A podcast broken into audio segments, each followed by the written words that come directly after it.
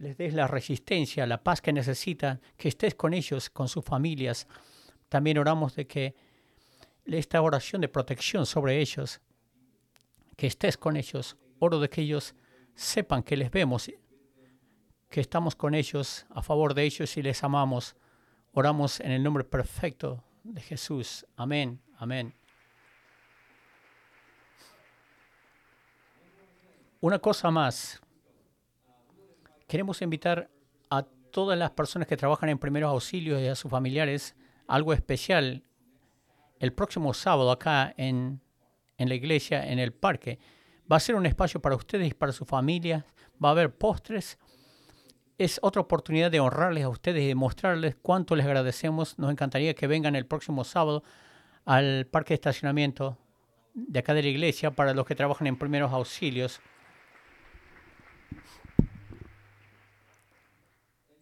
Así que hoy vamos a continuar en la serie, en la serie que se llama Efecto Acumulativo. Y esto es un efecto que ocurre después de un periodo largo de tiempo. Es un efecto que se desarrolla poco a poco. Me encanta la manera que Pablo habla sobre este mismo, esta misma clase de concepto en dos Corintios capítulo tres. Dice, porque el Señor es el Espíritu, y donde está el Espíritu del Señor, allí hay libertad.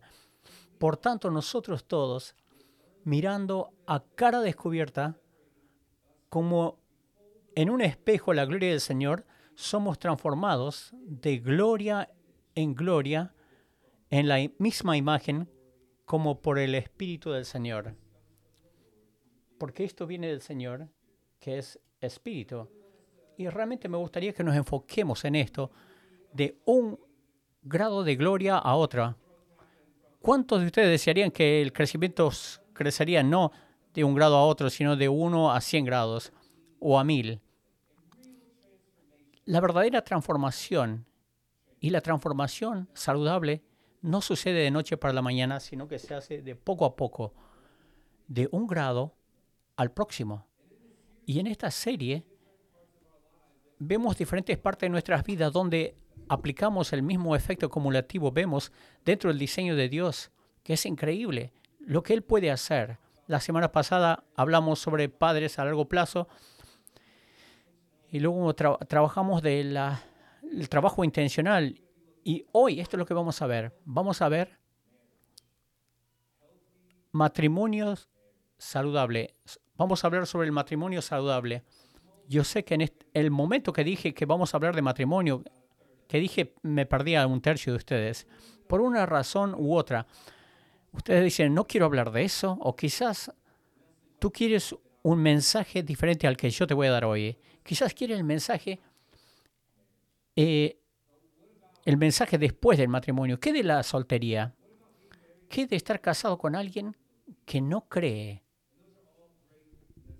Y esos son mensajes fabulosos. Pero lo que quiero hacer es acorralarlos a todos ustedes, juntarlos a todos. Y quizás no sea para ti, pienses que no sea para ti, pero esto quizás sea para ti. Por lo general... Por lo general, los mensajes que no creo que Dios tiene para mí es cuando el Espíritu me toca y me deja ciego con eso. Pero de esto vamos a hablar hoy. Esto es lo que voy a tratar de hacer. Dentro de un matrimonio saludable, quiero mostrarles la belleza del matrimonio. La belleza del matrimonio. Este diseño de Dios, este pacto de diseño de Dios que nos ha dado, yo quiero levantarlos y ver la belleza, lo hermoso que puede ser. Y esta es la cuestión con la hermosura. Se construye un grado a la vez. Y quizás ya has visto estas relaciones, este, esta pareja que ha, han estado por cuarenta, cincuenta años, y le codejas a tu esposo y le dice, o a tu cónyuge, le dice, ojalá fuéramos como esos. Pero eso no se hizo de noche para la mañana, sino que fue poco a poco, de grado a grado, de grado al próximo. Y voy a hablar de la belleza del matrimonio. Yo estoy a dos meses de cumplir doce años de casado. Estos somos nosotros acá en la foto. Una versión más joven, pero todavía somos nosotros. Todavía estamos continuando como si fuera ese día. El matrimonio es hermoso. Han habido temporadas increíbles, momentos difíciles, y aquí estamos doce años después, casados con cuatro niños. Nicholas Sparks, si me estás viendo, para la próxima historia, aquí lo tienes. Pero esto es lo que vamos a estar viendo hoy. Si, si usted es la persona que toma notas, tome notas. Pero si no toma notas, yo le voy a animar que lo hagan hoy. La esperanza es de que el mensaje vaya a traer cosas que vayamos a llevar sobre el efecto acumulativo. Vamos a ver el matrimonio saludable y vamos a ver cuatro secciones diferentes. Coincidentemente, todos comienzan con la letra S. Ustedes ya lo entendieron, ¿no es cierto? Vamos a comenzar el, en inglés, es con la S, el inicio, la seriedad, la estructura y la fuente. Vamos a ver el inicio, la seriedad, la estructura y la fuente. Vamos a iniciar con el inicio, y esto es lo que quiero decir. ¿Cuándo vemos por primera vez este concepto de matrimonio? ¿Cuándo entra en el cuadro? Lo que es fascinante es el matrimonio es una de las pocas cosas que existieron antes de la caída, antes de que el pecado entrara al mundo. Desafortunadamente, algunos de nosotros tratamos como que es un efecto de la caída. Es demasiado real, ¿no es cierto? Amárrense. Pero vemos la historia de Adán y Eva, este primer matrimonio que existió en Génesis capítulo dos. Y este es el, esto es el principio. Y dijo Jehová Dios, no es bueno que el hombre esté solo. Le haré ayuda, le haré ayuda idónea para él. Entonces Dios creó todo para esta altura. Ya había creado el sol, los cielos, las, las estrellas, la, la luna, y todas las bestias y lo, las aves. Y que había creado el hombre y no había nada que encajara para él. Así que Dios crea a la primera mujer. Quiero que vean la respuesta, la respuesta del hombre. Dice, por fin. Y esto es gratis. Ni siquiera está en mis notas. Pero si quieren arri- ayudar a su matrimonio en esta semana, agreguen esto a su vocabulario. A su vocabulario. Cuando vean a su cónyuge entrar por la puerta, dice, por fin. Te he estado esperando todo el día. Todo el día. Y utilícenlo de una manera real, no de una manera condescendente. No como que te quedaste en el baño cuarenta minutos. Por fin. Me alegro que hayas dejado, podido dejar tu trono de ahí en el baño.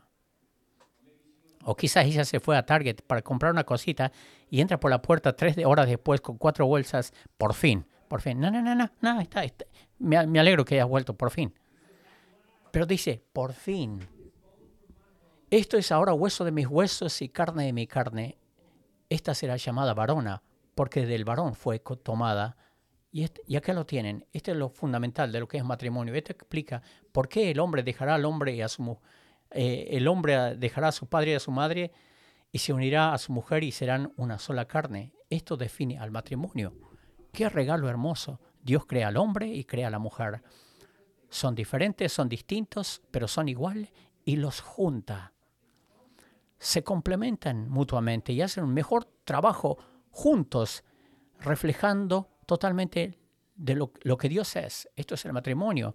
Y esta es la cosa que yo quiero comenzar con, eh, del cual quiero comenzar con el inicio. El matrimonio es el diseño de Dios. No es un pedazo de papel. El matrimonio no es una ceremonia. El matrimonio no es un beneficio. No es algo creado por el gobierno. Matrimonio es el diseño de Dios. Y a menos de que comencemos ahí, vamos a traer por esta cuesta abajo. Esta col- y lo que ocurre, lo vamos a hacer mucho más temporal, mucho más fácil de vivir. Esto nos lleva al, al segundo punto, que es la seriedad del matrimonio. Tenemos el inicio y luego tenemos la seriedad. No va a tomar efecto completo hasta que Dios esté en nosotros. Y Jesús les habla directamente de la seriedad del matrimonio. Es importante lo que vamos a leer acá. Es una respuesta. Uno ve a estos fariseos, a los líderes religiosos, y van a Jesús y le tratan de agarrar en una situación donde te agarré. Y esta es la primera pregunta que le hacen.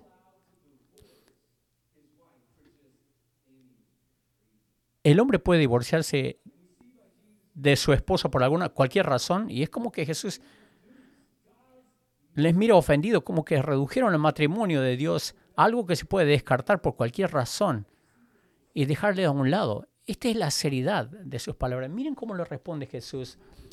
¿No habéis leído en las Escrituras que el que los hizo al principio, varón y hembra los hizo? Y luego los dices... Por esto es que el hombre dejará al padre y madre y se unirá a su mujer y los dos serán una sola carne. ¿Les, les suena familiar? Así que no son ya más, no son uno, sino más dos, sino una sola carne. Por lo tanto, lo que Dios juntó, no lo separa el hombre. Hay un peso en esto. Nunca más es lo que es mejor para mí o para, para él o para ella. Hay una tercera persona involucrada en nuestro matrimonio y es Dios. ¿Ven? Muchas veces cuando nos casamos en nuestra cultura hay una ceremonia, traemos gente, amigos, familiares y se para, nos paramos frente a frente a esa persona y hacemos un voto. Quizás se ve algo así. Ustedes, los que están casados, se acordarán de esto. Es en la presencia de Dios. Yo tomo por, en, lo, en lo bueno, en lo malo, en la, en la enfermedad, en la, en la salud, en... Y hacemos estos votos, pero no solamente somos nosotros, porque puede ser tú o yo, nos volvemos uno. Esta es la obra sobrenatural que Dios te dice, si tú quieres esto, lo que yo voy a hacer, cuando tú tom- hagas este, este voto, yo les voy a sellar a ustedes juntos para que dos se- sean unos, uno, dos casas sean una, dos series de finanzas sea, sean una, dos casas sean una. Y la culminación de todo esto es el acto del sexo. Esta representación visual de dos que se hacen uno, como Dios los unió, que nadie los separe. Nadie separe lo que Dios ha unido. Y Jesús comienza, eh, continúa enseñando. Les dice... Cualquiera que se divorcia con su, de su esposa y se casa con otro comete adulterio, a menos de que su mujer haya sido infiel. Y esto es lo que está haciendo acá. No solamente está diciendo que no está bien divorciarse por cualquier razón. Por supuesto que no, dice. No está bien. En realidad es un problema grandísimo, a menos de, de que ella haya sido infiel. Y no voy a entrar en una enseñanza completa de las razones por un divorcio. Pero Jesús señala una aquí, que la infidelidad, lo vemos en Primera Corintios. Pero acá tenemos tres razones principales para el divorcio. Infidelidad, que fuiste abandonada o abusada o abusado. Son tres marcas grandes. ¿Se puede uno divorciar? ¿Tiene que divorciarse? No, pero muchas veces estas cosas llevan a un divorcio. Pero quiero darles una precaución. No debemos acercarnos a estas cosas. Esta es la manera que me gustaría decirles. El divorcio no debe ser tan fácil como firmar un documento. El divorcio debe ser tan difícil como amputarte una parte del cuerpo. Algunos de ustedes ya han pasado por un divorcio y, y saben qué es lo que se siente. Pero esta es la idea. Cuando dos se unan, se, se juntan y se hacen uno, no es que firman. Cuando firman el divorcio, uno se amputa a sí mismo. Cuando uno amputa parte de su cuerpo, es cuando no puede seguir adelante así nomás y vivir. Tú tomas una decisión dura e increíble cuando te divorcias.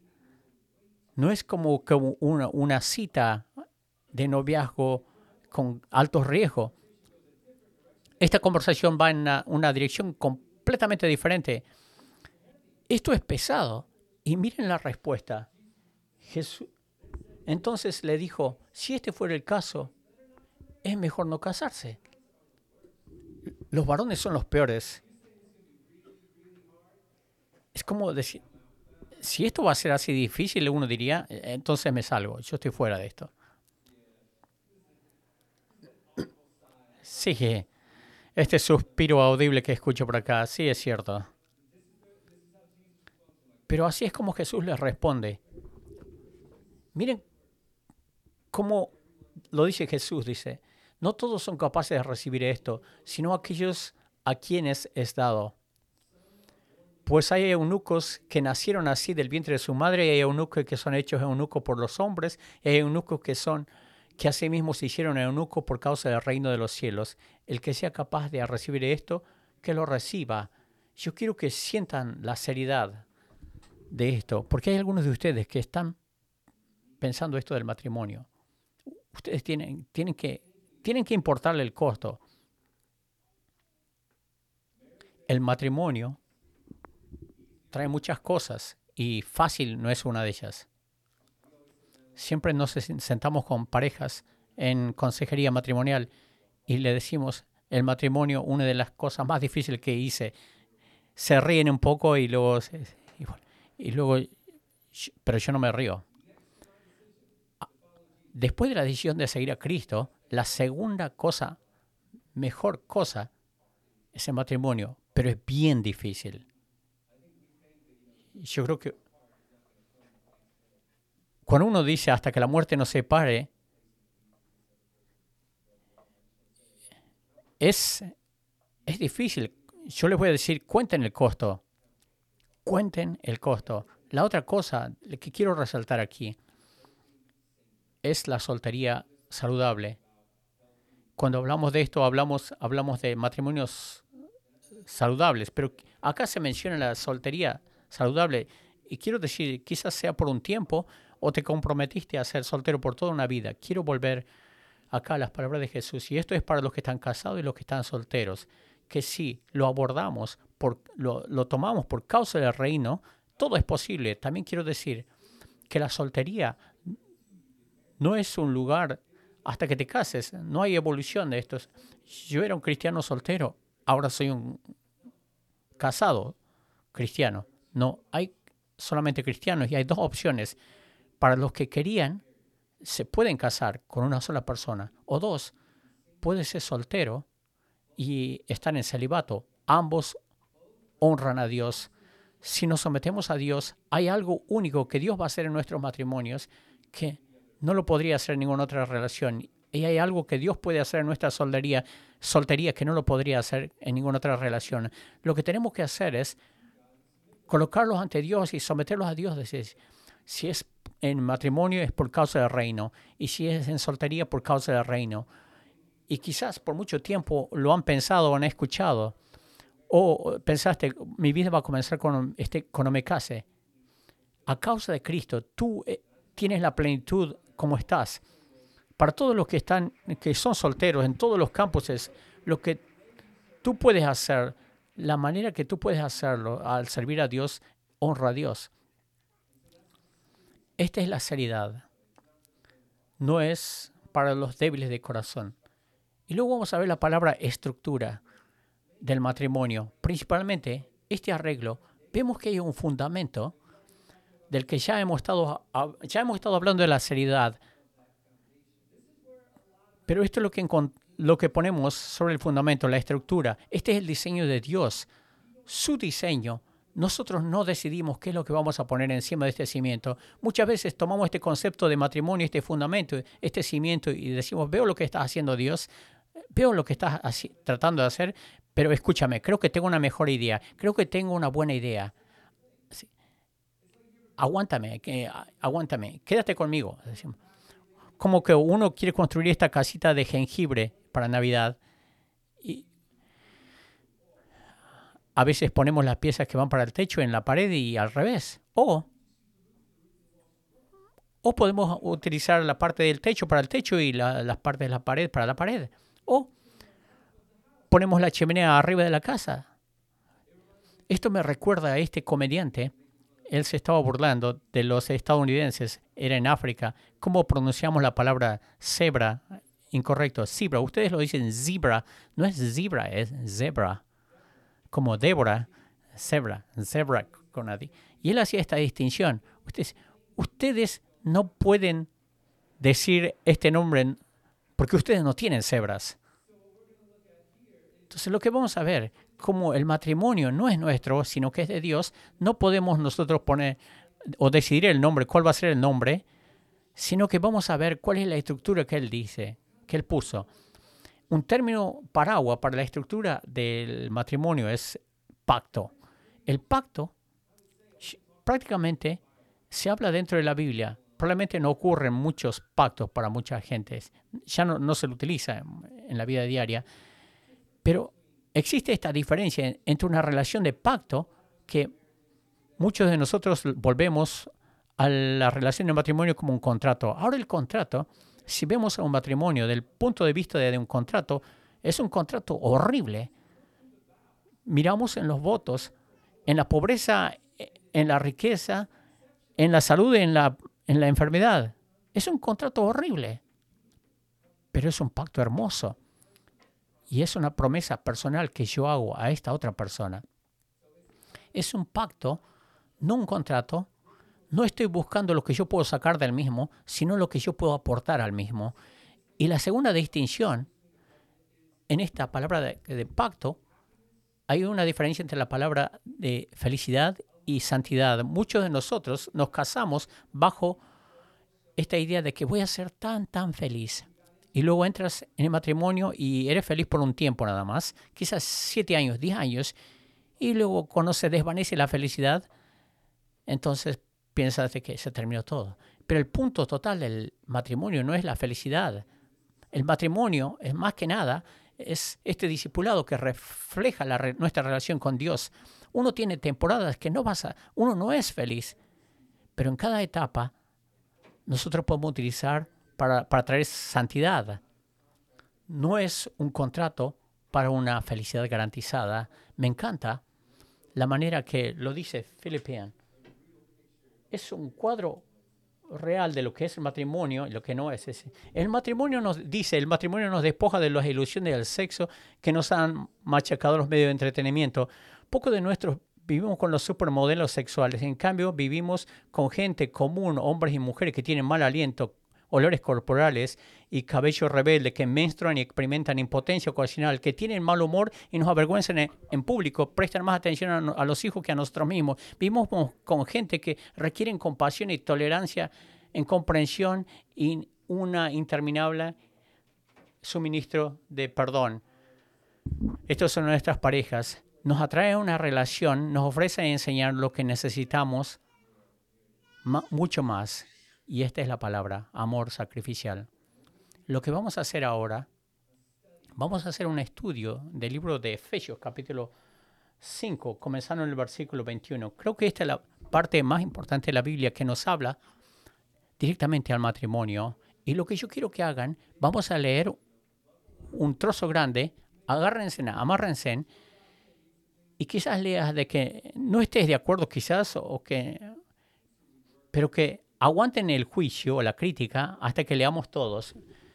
Esta es la estructura del matrimonio. Efesios capítulo cinco, versículos veintiuno al treinta y tres. Pablo dice, someteos unos a los otros en el temor de Dios. Las casadas estén sujetas a sus propios maridos como al Señor, porque el marido es la cabeza de la mujer, así como Cristo es la cabeza de la iglesia, la cual es, sus, eh, es la iglesia. Esposas estén sujetas a sus esposos en todo.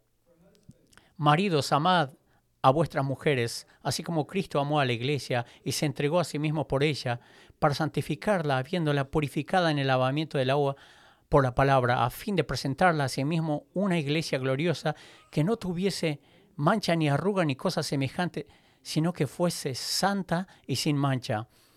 Así también los maridos deben amar a sus mujeres como a sí mismos cuerpos, a sus mismos cuerpos. El que ama a su mujer, a sí mismo se ama, porque nadie aborreció jamás a su propia carne, sino, sino que la sustenta y la cuida, como también Cristo a la iglesia, porque somos miembros de su cuerpo. De la...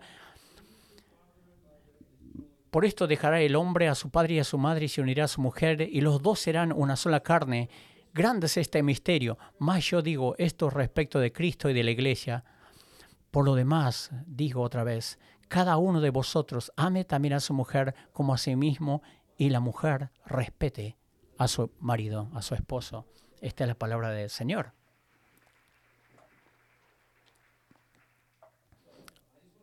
Quiero darles un poco de trasfondo de lo que, de lo que acabamos de leer, lo que leímos aquí, esto ocurrió en un tiempo real en la historia. Pablo escribe una carta a, a una iglesia en Éfeso, a, a gente que estaban pasando, obviamente, por gente que tenía que ver con el matrimonio.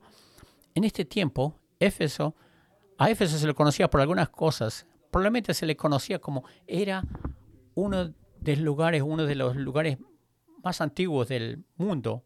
El templo, por ejemplo, de Afrodita. Efra...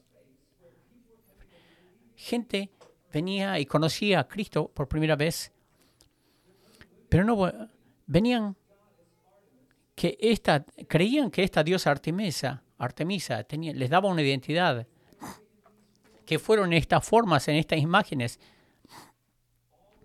Todo en la mezcla tenemos hombres cristianos que creían a, a Jesús en esta cultura romana y les habían dicho de que ellos eran la fuerza más fuerte, que ellos eran hombres, que no había nada que ellos haría, eh, hicieran que tuviera conf- consecuencia, que podían hacer lo que se les cantaba. Y ahora se casaban. Y Pablo les ofrece este nuevo paradigma. ¿Qué les parece? Que se sometan los unos a los otros, como se someten a Cristo. Quieren ser el primero, sean el último.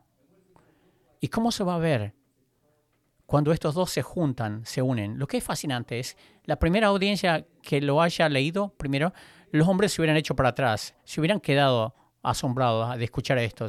Y para otros, supongo que quizás para nosotros, quizás las mujeres eh, tienen, les cuesta leer esto, porque ¿qué significa esto?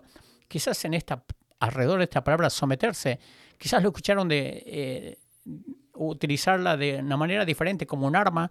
Pero yo les quiero traer un poco de claridad de esta palabra sumisión. ¿Qué es lo que significa, significa aquí en la Escritura? Lo primero que tenemos que ver es la claridad de la sumis- en la palabra sumisión.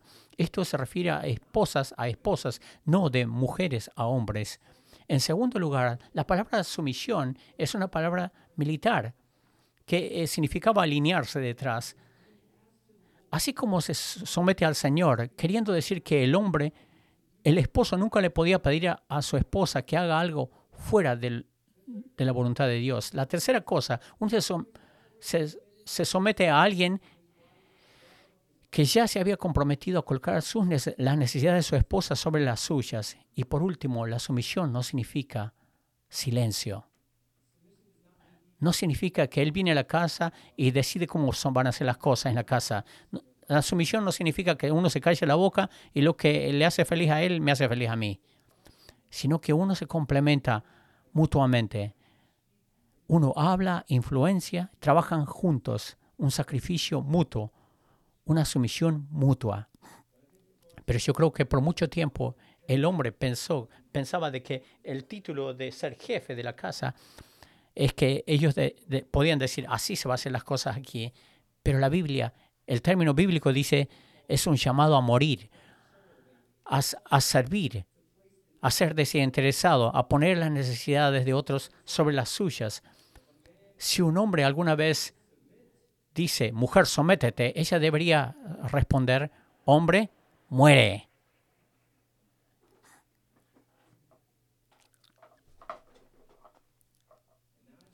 Ahora, quiero trabajar un poquitito sobre lo que decía Pablo acá, tanto a varones como a mujeres. Voy a comenzar hablando de los esposos. Principalmente, si ustedes notaron esta descripción, es, las instrucciones para el hombre es tres veces más largas que, que para las mujeres. Probablemente ya se dieron cuenta. Esto es lo que dice Pablo cuando lo resume. Para los esposos esto significa, am, amen a sus esposas así como Cristo amó a la iglesia. Esto no es, este es un amor agape, que es importante. Los griegos tienen muchas palabras para decir amor. Había amor de, de hermano, amor erótico y luego el amor agape, que es el amor de Dios. Es el mismo amor que vemos en Juan tres dieciséis, porque de tal manera amó Dios al mundo. Así que les dice, esposos, yo quiero que hacen, amen a sus esposas con ese amor agape. Y en esta versión de la Biblia dice que gratis y con cuidado. Me encanta otra, otra palabra, cuidar y sustentar. ¿Cómo se ve para mí sustentarte a ti y cuidarte a ti, protegerte a ti y proveer para ti? Alimentar, dar de comer y cuidar. Hay un dicho acá que dice, Dios no, hice, Dios no hizo a la mujer del, del pie del hombre para que esté debajo, ni tampoco de la cabeza, sino del costado, para que la proteja y para que la ame. Yo quiero a llamar, llam, quiero llamar a todos los hombres en este momento. El amor es tu responsabilidad. Que no significa que lo que tú digas eso se hace, sino que es un amor sacrificial.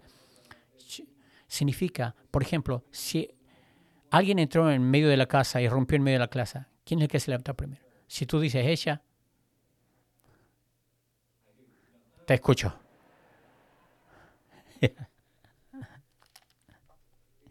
Literalmente significa, yo soy el primero que me voy a sacrificar, me voy a sacrificar, que voy a enfrentar esto. De, si alguien sale cortado, yo soy el primero que sale cortado. Es un llamado. El amor es mi responsabilidad, no de utilizar mi autoridad, sino utilizarla como, como una palanca. ¿Cómo puedo amarte a ti? Y esta es la pregunta que yo quiero que ustedes se hagan esta semana. Esposos, ¿mi cónyuge está creciendo espiritualmente a causa de mí o a pesar de mí? Esto es lo que quiero decir. ¿Mi esposa tiene que ir por el costado mío para poder llegar a Cristo? ¿Mi esposa se está aferrando a Cristo a pesar de mí por la falta de amor que recibe de mí? ¿O mi amor le está guiando más y más cerca de Cristo? ¿Yo estoy haciendo punta en el camino, protegiendo y, y proveyendo para ella? Y acá, acá tengo dos preguntas que quiero que hagan, se hagan a sus cónyuges. Es, ¿hay algo que actualmente yo esté haciendo que te hace sentir que no te amo? Háganse esta pregunta. No digan nada.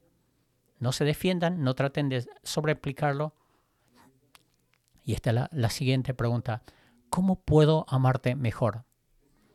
Aquí es donde el amor del lenguaje ha estado explotando en los últimos dos años. Es importante comunicar el amor de una manera que llegue, que se reciba. Yo me acuerdo cuando recién me casé, la, la, la manera que yo había aprendido el lenguaje del amor es cuando me compraba un nuevo tenis, un, un pantalón. Entonces cuando me casé, la manera que yo le voy a mostrar mi amor es comprándole cosas a mi esposa. Le compraba cosas. No era que no lo agradecía, simplemente que no concordaba con... no concordaba con lo que yo le daba, lo que ella me daba a mí. Y luego comencé a dar cuenta, me comencé a dar cuenta, esa no es la manera que ella recibe amor. Para ella hubiera sido muchísimo mejor si yo le hubiera programado una cita y pasar tiempo con ella. O si le, si le preguntaba si cómo le podía ayudar en la casa. Pregúntenle, ¿cómo te puedo amar a ti mejor? ¿Cómo lo recibiría mejor? Él dice otra vez, cada, todo hombre dejarás debe amar a su esposa como a sí mismo, y esposas respeten a sus esposos. La mujer respete a su marido, a su marido. Pero esas dos palabras, pero también tenemos estas palabras: animen e interésense verdaderamente. Anímenlo, que es el respeto. Probablemente tiene mucha inseguridad de una mirada de alguien que le conoce mejor que, cual,